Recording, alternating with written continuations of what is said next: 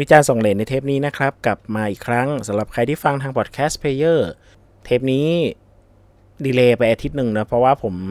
ลาพักร้อนนะครับ เทปนี้กลับมาพร้อมกับอัลบั้มเพลงไทยอีกครั้งนะครับ ย้อนกลับไปแค่ประมาณสักปี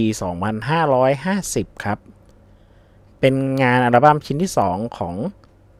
ศิลปินคนหนึ่งที่พูดเลยว่า เขาห่างหายจากวงการเพลงไปประมาณ 20 ปีได้นะ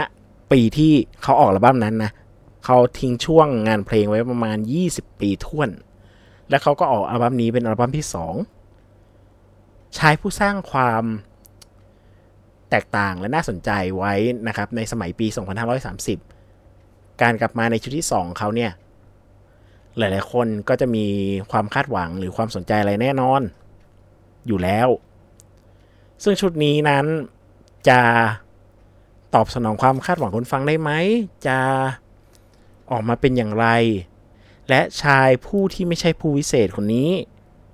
ชายผู้ที่บอกว่าธรรมดามันเป็นเรื่องธรรมดาคนนี้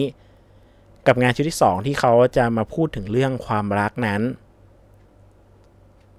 งานจะเป็นอย่างไร หลาย ๆ คนอาจจะลืมงานชุดนี้ไปแล้ว ดังนั้นเราไปย้อนอดีตสัก 10 กว่าปีเนาะ2550 ตอนนี้ 2566 16 ปีแห่งความหลังครับ กับ Let's Talk About Love อัลบั้มโดยเพชรโอสรานุเคราะห์ในวิจารณ์ส่งเลทเทปนี้ครับ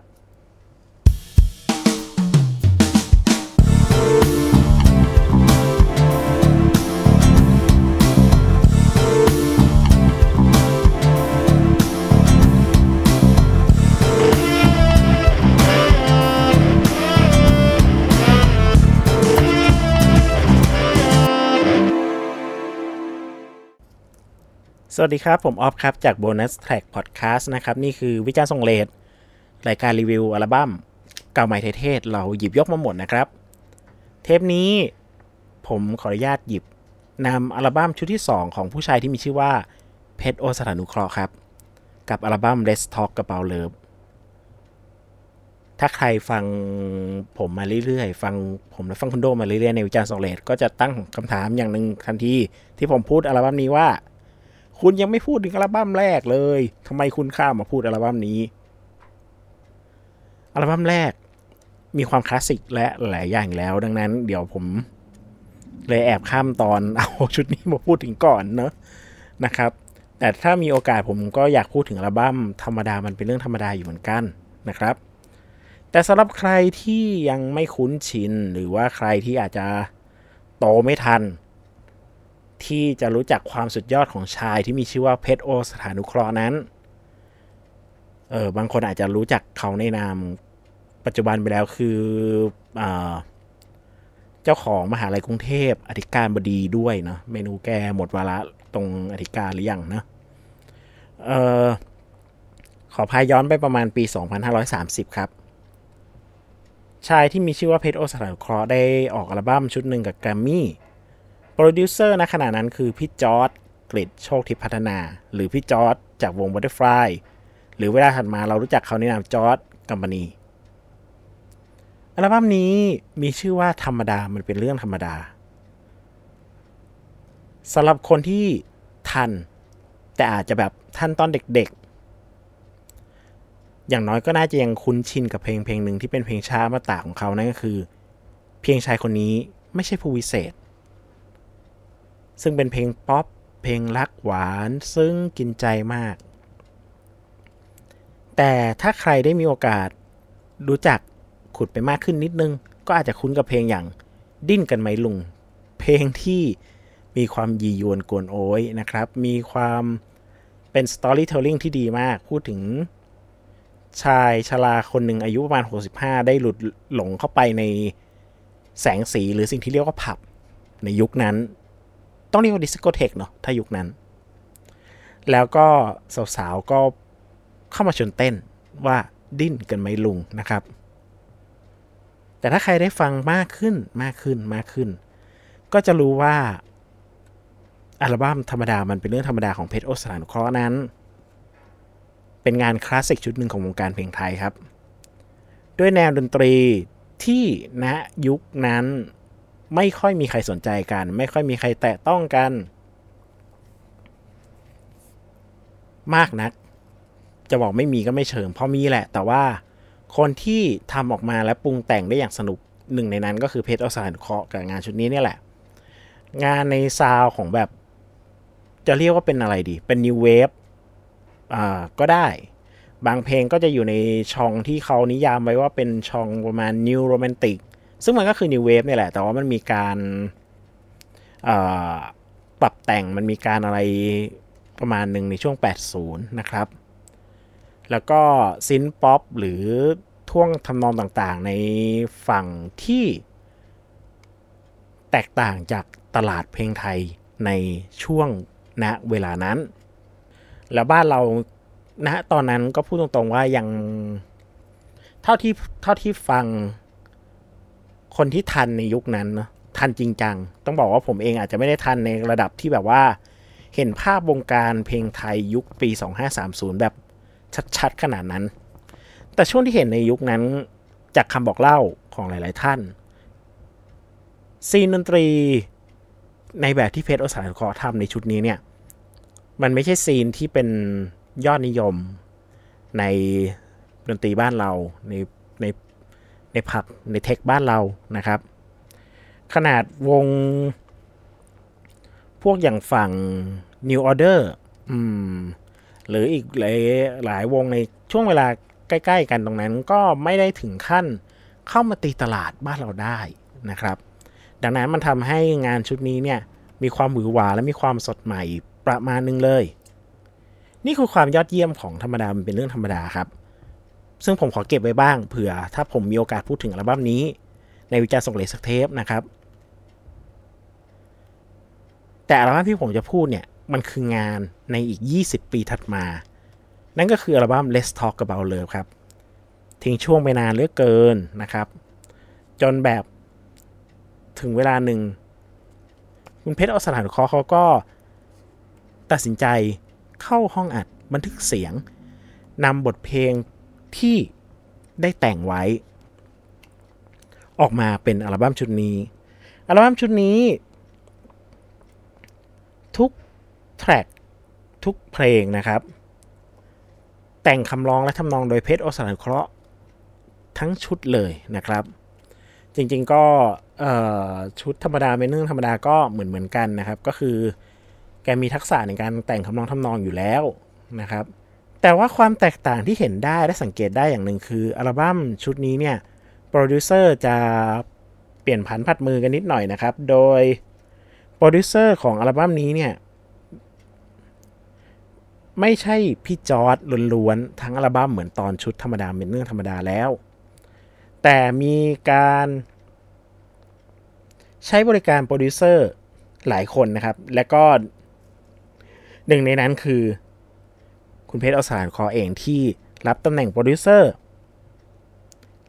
หลักๆในทุกเพลงเลยนะครับ แต่ว่าก็จะมีเพลงอื่นๆที่มีโปรดิวเซอร์ร่วมกันบ้างนะครับ แล้วก็มีการใช้บริการ arranger ที่หลากหลายขึ้นกว่าชุดที่แล้วนะครับ ชื่อหนึ่งที่ผมเซอร์ไพรส์และเจอในงานชุดนี้คือทีมงานของวงดนตรีที่มีชื่อว่า Kidnappers ครับผม Kidnappers สมาชิกของวงเนี่ยมาช่วยงานกันอย่างเต็มที่เลยครับ มีทั้งคุณเมย์ภควรรษ ไวยวิทยะนะครับ ที่มา produce ในหลาย ๆ เพลง และร่วม arrange ในหลาย ๆ เพลงเลย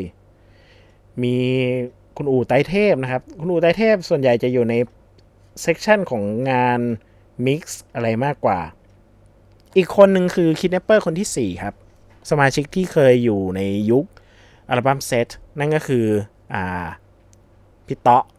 จามร วัฒกานนท์นะครับ หรือใครอาจจะคุ้นอีกนามแฝงหนึ่งคือวัฒก้านะครับ ถ้าใครทันยุค 2000 ก็อาจจะคุ้นกับพิซซ่าวัฒก้าเนาะวัฒก้าคือ พี่เตาะจามอนวัฒการนนนี่แหละ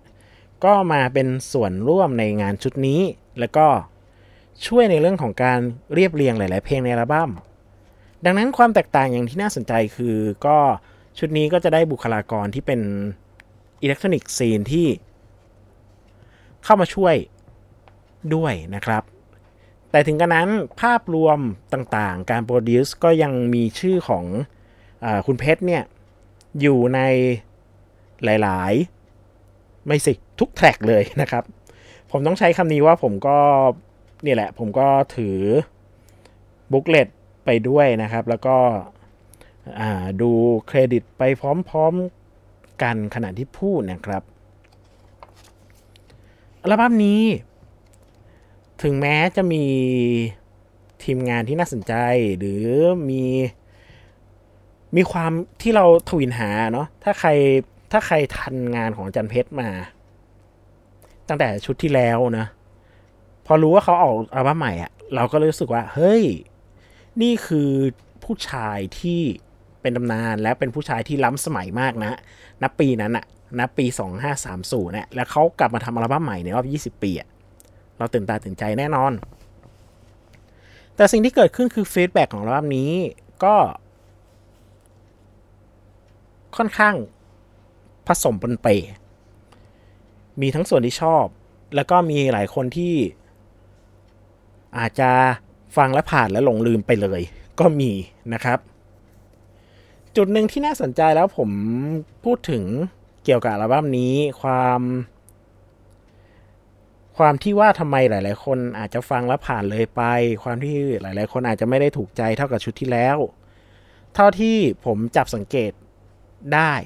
และอาจจะเป็นปัจจัยที่ทำให้หลาย ๆ คนไม่ชอบ คือสิ่งหนึ่งที่เกิดขึ้น คืองานชุด Let's Talk About Love นั้น ภาคดนตรี ภาคแนวทางของเพลงที่ใช้นั้นเเขาไม่ได้มาในทางที่ใหม่ หรือมาในทางที่สด แบบที่เราเคยสัมผัสได้จาก ธรรมดาเป็นเรื่องธรรมดาที่ มันเป็นของใหม่มาก New Wave New Romantic ในยุคนั้นสำหรับคนฟังเพลงไทย แต่ในอัลบั้ม Let's Talk About Love นั้น หลาย ๆ เพลงมีการหยิบ Material ในยุค 90 Material ในยุคต้น 2000 มาประกอบกัน แต่ปัญหาคือ เราคนฟังในช่วงปี 2010อะ่ะ มันข้ามอะ่ะ มันเลยซาว pop sound dance อะไรในยุคนั้นกันไปประมาณหนึ่งแล้วอะสิ่งที่เกิดขึ้นคือมันอยู่ในช่วงที่คนรู้สึกชินชาและเชยและรู้สึกว่าสิ่งที่เป็น item ในแบบ pop scene ยุค 90 หรือต้นยุค 2000 นั้น มันอาจจะเริ่มออกเชยไปแล้วนะครับ element แบบเอลเมนต์แบบบอยแบนด์อะแบบ Backstreet Boy อะไรพวกเนี้ยหรืออะไรพวกเนี้ยมัน ณในปี 2010 มันอาจจะไม่ใช่สิ่งที่มันคลิกกับแนวทาง และขณะเดียวกันวงวงการเพลงเราน่าสนใจนะ วงการเพลงเราน่าสนใจอย่างหนึ่งคือตรงที่ว่า ถ้าเราทิ้งช่วงนานไปสักหน่อย จนแนวเพลงนั้นมันซาแล้วมันหายไป แล้วเราไปขุดแนวเพลงนั้นกลับมาใหม่ มันคือการรีไววัลมันคือสิ่งที่เกิดกับดิสโก้ มันคือสิ่งที่เกิดกับกู๊ b ไรเดอร์เคยทำกับดนตรีดิสโก้ในบ้านเรา มันคือสิ่งที่ Polycat ทำกับดนตรี80ในช่วงปี 2010 กลางๆ ถ้าเขาเลือกจับมาช่วงถูกช่วงถูกเวลา แล้วมันฮิต มันคือรีไววัลแต่ถ้าทำออกมาห่างน้อยไปหน่อยทำออกมาไม่ได้ไกลขนาดนั้น กลายเป็นเฉย อันนี้เป็นเรื่องที่น่า เขาเรียกอะไรก็ก็น่าตลกอยู่เหมือนกันในส่วนวงการเพลง แต่ว่ามันก็เกิดขึ้นจริง มันก็เกิดปัญหานี้ขึ้นกับคนที่ฟังบางส่วนที่ฟังอัลบั้ม Let's Talk About Love ของอคุณเพชรโอสถานุเคราะห์ แล้วก็รู้สึกว่าเออเป็นเป็นเอลเมนที่เก่าเชยไปหน่อยนะครับ ซึ่งอันนี้ไม่ใช่ปัญหาที่เกิดขึ้นกับคนคนเดียว กับคุณเพชรคนเดียว หลายๆอัลบั้มหลายๆศิลปินก็เกิดปัญหาเช่นเดียวกันแม้กระทั่ง Kidnappers ในยุค3 Gen 3ที่เพิ่งออกอัลบั้มมาในไม่กี่ปีก่อนหน้านี้ก็มีคนฟังรู้สึกอย่างนี้เหมือนกันกับงานของ Kidnappers นะครับ ซึ่งอันนี้อันนี้ผมเล่าในเชิงในเชิงที่ว่ามันเป็น factor ที่อาจจะเกิดได้กับคนฟังบางส่วนนะ อันนี้ไม่ได้เป็นการจัดหรือตัดสินว่ามันอัลบั้มนี้มันดีหรือไม่ดี แต่แค่แค่บอกว่า เออ มันจะมีคนบางส่วนที่อาจจะไม่ได้ชอบเพราะเหตุผลนี้นะครับ แต่ถึงกระนั้นแล้วอัลบั้มนี้ก็ไม่ได้ถึงขั้นแย่ขนาดนั้น เพียงแค่อาจจะมาผิดปีไปหน่อย อย่างที่ผมบอก อย่างที่ผมเล่าเรื่องการ revival ของซีนดนตรีบาง scene พวก scene pop revival จาก Polycat หรือดิสโก้รีไวลจาก Group Rider หรืออะไรพวกเนี้ยมันอาจจะแค่มาผิดเวลาหน่อย แต่แค่ มันแค่นั้นเลย ตัวเพลงอาจจะไม่มีปัญหาอะไรเลย เพราะว่าเดี๋ยวเดี๋ยวลองไปไล่พูดถึงกันบางเพลงเนี่ยก็จะรู้เลยว่าจริง ๆ แล้วบางหลายๆเพลงในอัลบั้มเนี่ย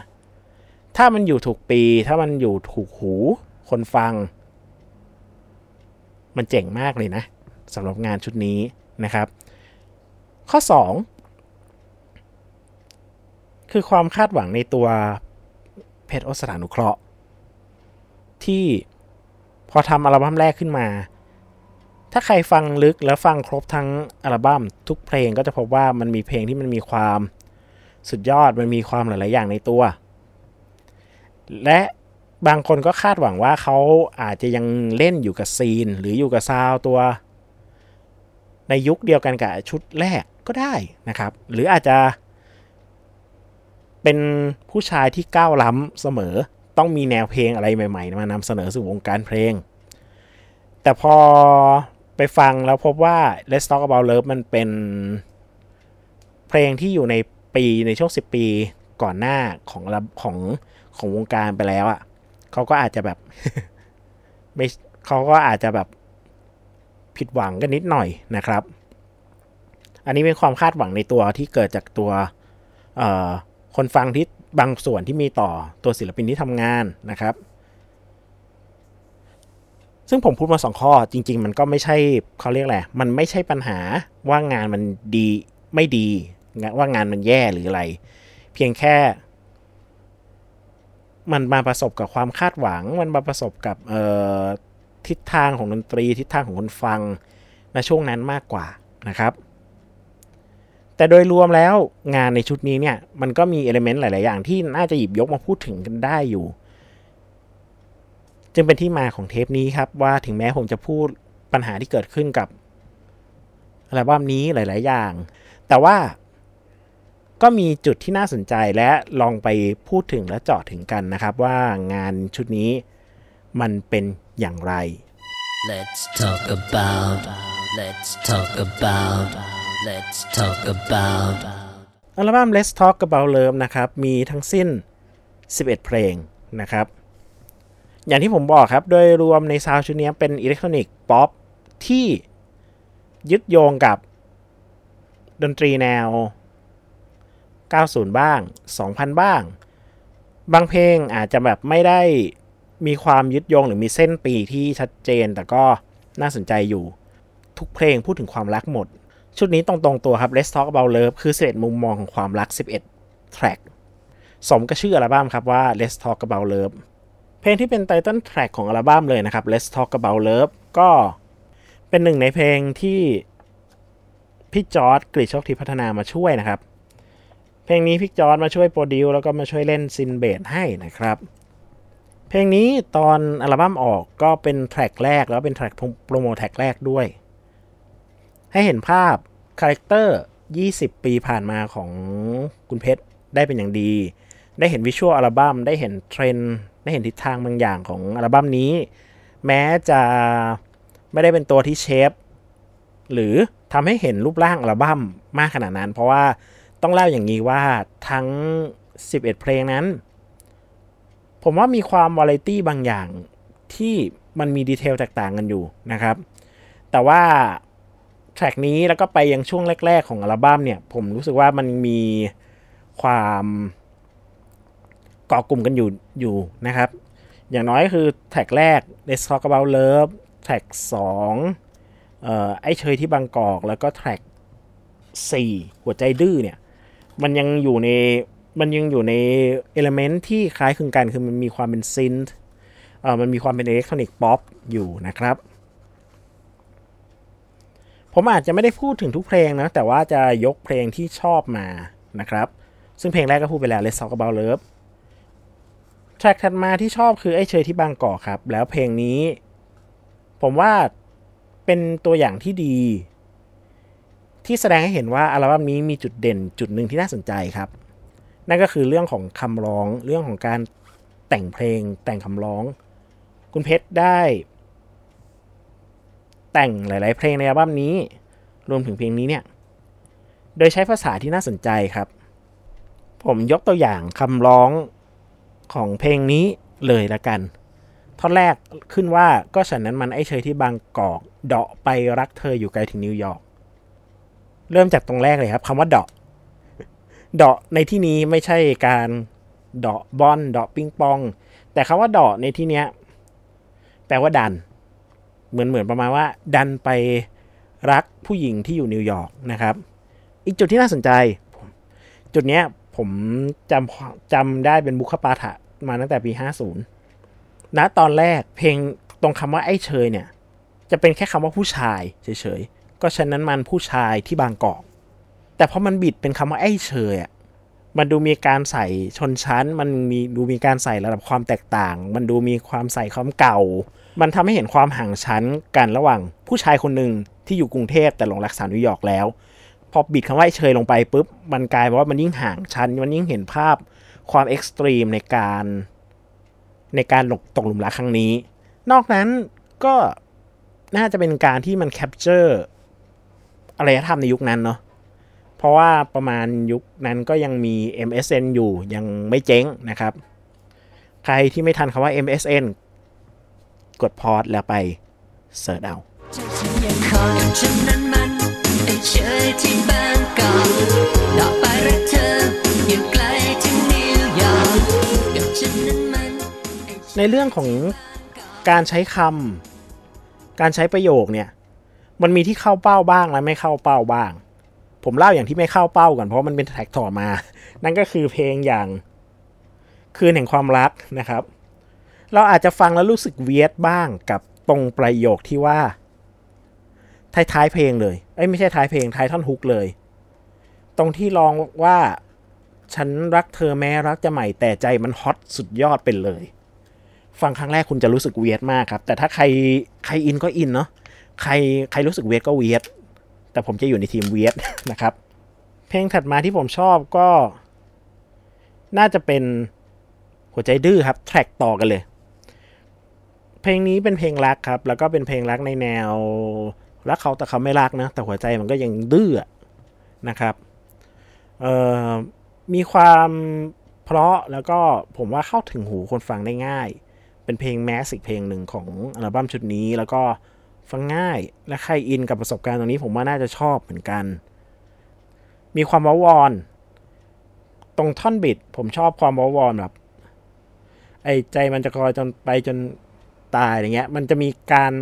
การเล่นเสียงการเล่นการลูกเอื้อนของของคุณเพชรที่แบบ เออ มันน่าสนใจดีผมชอบนะครับ แล้วก็ sound ดนตรีเป็น synth-pop แบบมีความแบบ กุ้งกิ้งนิดนึง มันจะมีความ มันจะมีความหวังอยู่อะถึงแม้เนื้อหามันจะแบบจะดื้ออะไรเงี้ย จะดื้อจะรักเธอต่อไปไหมเธอไม่รักอะไรเงี้ย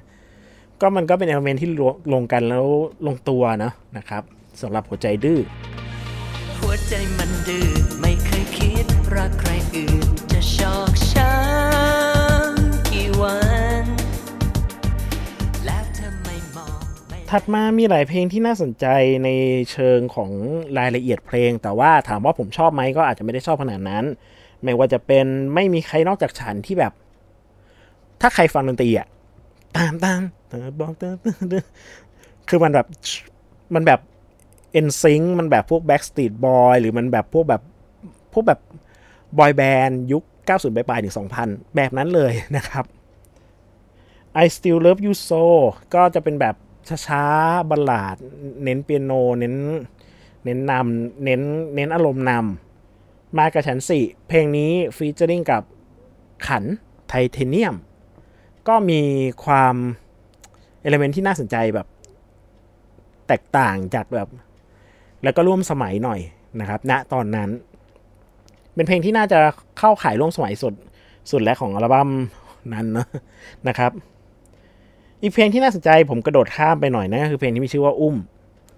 ส่วนตัวผมไม่ได้ชอบเพลงนี้แบบขนาดว้าวขนาดนั้น แต่ว่ามันมีความน่าสนใจอย่างหนึ่งคือ ภาษาที่ใช้ อย่างที่ผมบอกไว้ตั้งแต่เพลงของใจดื้อนะครับว่า หรือไอ้เชยที่บางกอกนะครับว่า มีการใช้ภาษาที่ดีมากในอัลบั้มนี้ ส่วนเพลงอุ้มเนี่ย คุณจะได้ยินสิ่งที่เรียกว่าบทอัศจรรย์ครับ บทอัศจรรย์ ถ้าใครเคยเรียนเรื่องวรรณคดี พวกแพ้ไพมณีมา ก็จะได้รู้จักว่าบทอัศจรรย์ที่มันอยู่ในกวี เช่นการอะไรต่างๆ คืนคืนโหมกันถามอะไรผมจำไม่ได้แล้วของพระไพมณีอะนะครับ ดนตรีของเพลงอุ้มเนี่ย มันจะมีความเป็นแบบพาราตะ มันจะมีความเป็นแบบ ภาพของทะเลทรายอะไรเงี้ย ชัดเจนมาก แล้วเนื้อหาแบบพูดถึงว่าแบบจะอุ้มเธอหนีผ่านทะเลทรายผ่านต่อสู้ผ่านพวกแบบสิ่งที่มาลังควานตัวโกง ปีศาจนู่นนี่นั่นอะ มันมีความเป็นแฟนซี มีความเป็นพราตะแล้วทำให้เพลงนี้มันมีความแบบยูนิคหลาย ๆ อย่าง แล้วน่าสนใจมากผมชอบ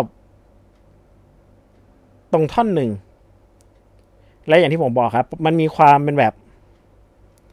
เออ ผมว่ามันเป็นบทอัศจรรย์ได้แหละ เออ ถึงแม้มัน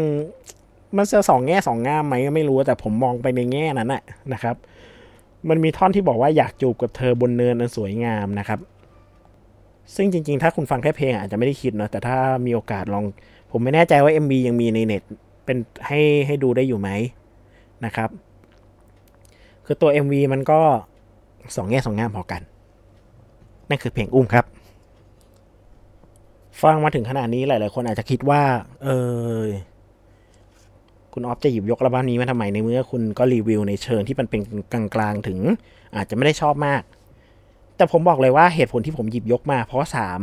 สองสาม track สุดท้ายของอัลบั้มนี้ครับ ในความหลากหลายของภาคดนตรีตั้งแต่ track แรกมาจนถึง 1 2 3 4 5 6 7 8 เนี่ย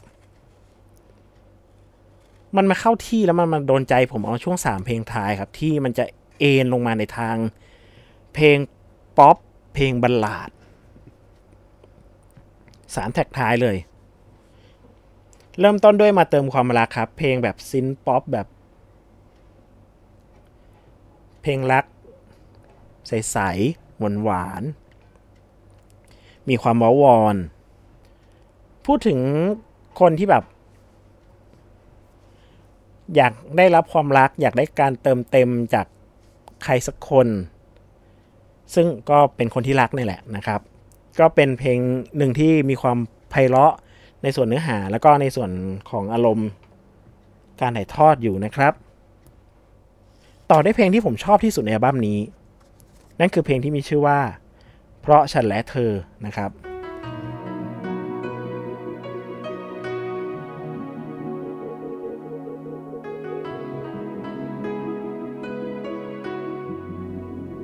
ในขณะที่งาน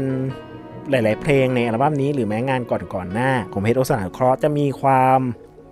แฟนตาซีมันจะมีความเว้าวอนมันจะมีความ extreme บางอย่างในการเล่าให้มันเห็นภาพชัด ให้มันเห็นความสดใสความเป็นวัยรุ่น ที่ถึงแม้แกผ่านมา 20 ปีแกก็ยังมีความ fresh อยู่ แต่เพลงนี้ดูมีวุฒิภาวะดูเมเชอร์มาก แล้วเป็นเพลงแบบเปียโนแบบเปียโนนำแล้วก็พูดถึงเรื่องความสัมพันธ์ของคนที่มันใช้เวลาด้วยกันมาอย่างยาวนานประมาณหนึ่งแล้ว จนกระทั่งวันหนึ่ง เราอาจจะหลงลืมสิ่งที่เราควรจะกระทำให้กับให้แก่กันและกัน มันเลยกลายเป็นเพลงที่มีชื่อว่าพราะฉันและเธอครับ มันเป็นเรื่องของพราะฉันและเธอสองคนอะรักกันก็จริงแต่ว่า เราอาจจะละเลยการดูแลหัวใจกัน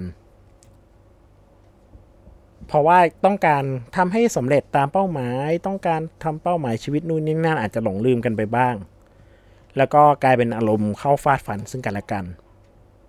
ดังนั้นเพลงนี้จึงเป็นเพลงที่มีดูมีความเป็นวุฒิภาวะ แล้วก็ดูมีความเป็น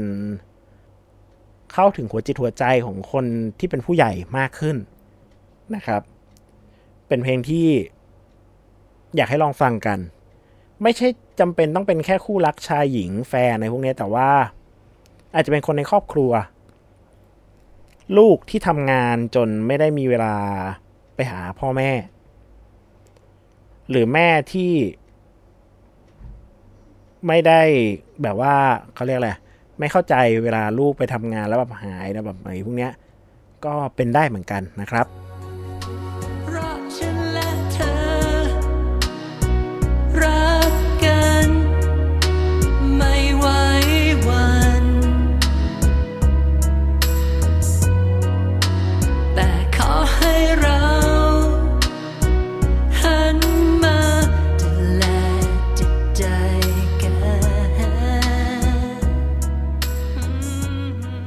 โดยรวมอัลบั้มนี้นะครับออย่างที่ผมบอกว่าเป็นเพลงป๊อปมี sound ดนตรีที่หลากหลาย อ้างอิงจาก sound ดนตรีต่างๆในยุค 90 ป๊อป 90s 90s ป๊อปที่แบบเป็นซีนของบอยแบนด์บ้างเออมีอิเล็กทรอนิกส์ปนบ้าง มี ballad มี synth-pop มีหลาย ๆ อย่าง เป็นความหลากหลายที่น่าสนใจครับ แม้จะไม่ได้มีความสดใหม่และ ปรี้ยงปร้างเท่าธรรมดามันเป็นเรื่องธรรมดาทำเอาไว้ แต่ก็เป็นงานที่ ลองฟังกันหน่อยนะครับ แล้วก็เป็นงานที่มีความผมจะบอกอะไรอะปัจเจกไหมก็ได้นะ คือถ้าใครชอบก็ชอบเลย ใครไม่ชอบก็ไม่แปลกถ้าจะไม่ชอบ ผมใช้คำนี้แล้วกัน เพราะว่าอย่างที่ผมบอกครับมันมี factor หลาย ๆ อย่างที่เกิดขึ้นทั้ง factor ของยุคสมัยของเพลง ณปีที่ออก ยุคสมัยแบบความเชยหรือไม่เชยอะไรเงี้ย แล้วก็ในเรื่องของความคาดหวังที่มีต่อศิลปินด้วย แล้วก็สิ่งที่เจออะไรเงี้ย จากการฟัง ดังนั้นมันก็เป็นเรื่องปัจเจกของแต่ละคนที่แบบใครจะรู้สึกชอบ หรือไม่ชอบอย่างไรนะครับ อันนี้ก็ถือว่าเเทปนี้เนี่ยก็ถือว่าเป็นการแกะการหยิบมาพูดถึงกันแบบพอสังเขป แต่ก็ยาวไปนิดนึงเหมือนกันสำหรับเพชรโอสถานุคอและอัลบั้ม Let's Talk About Love ชุดนี้นะครับ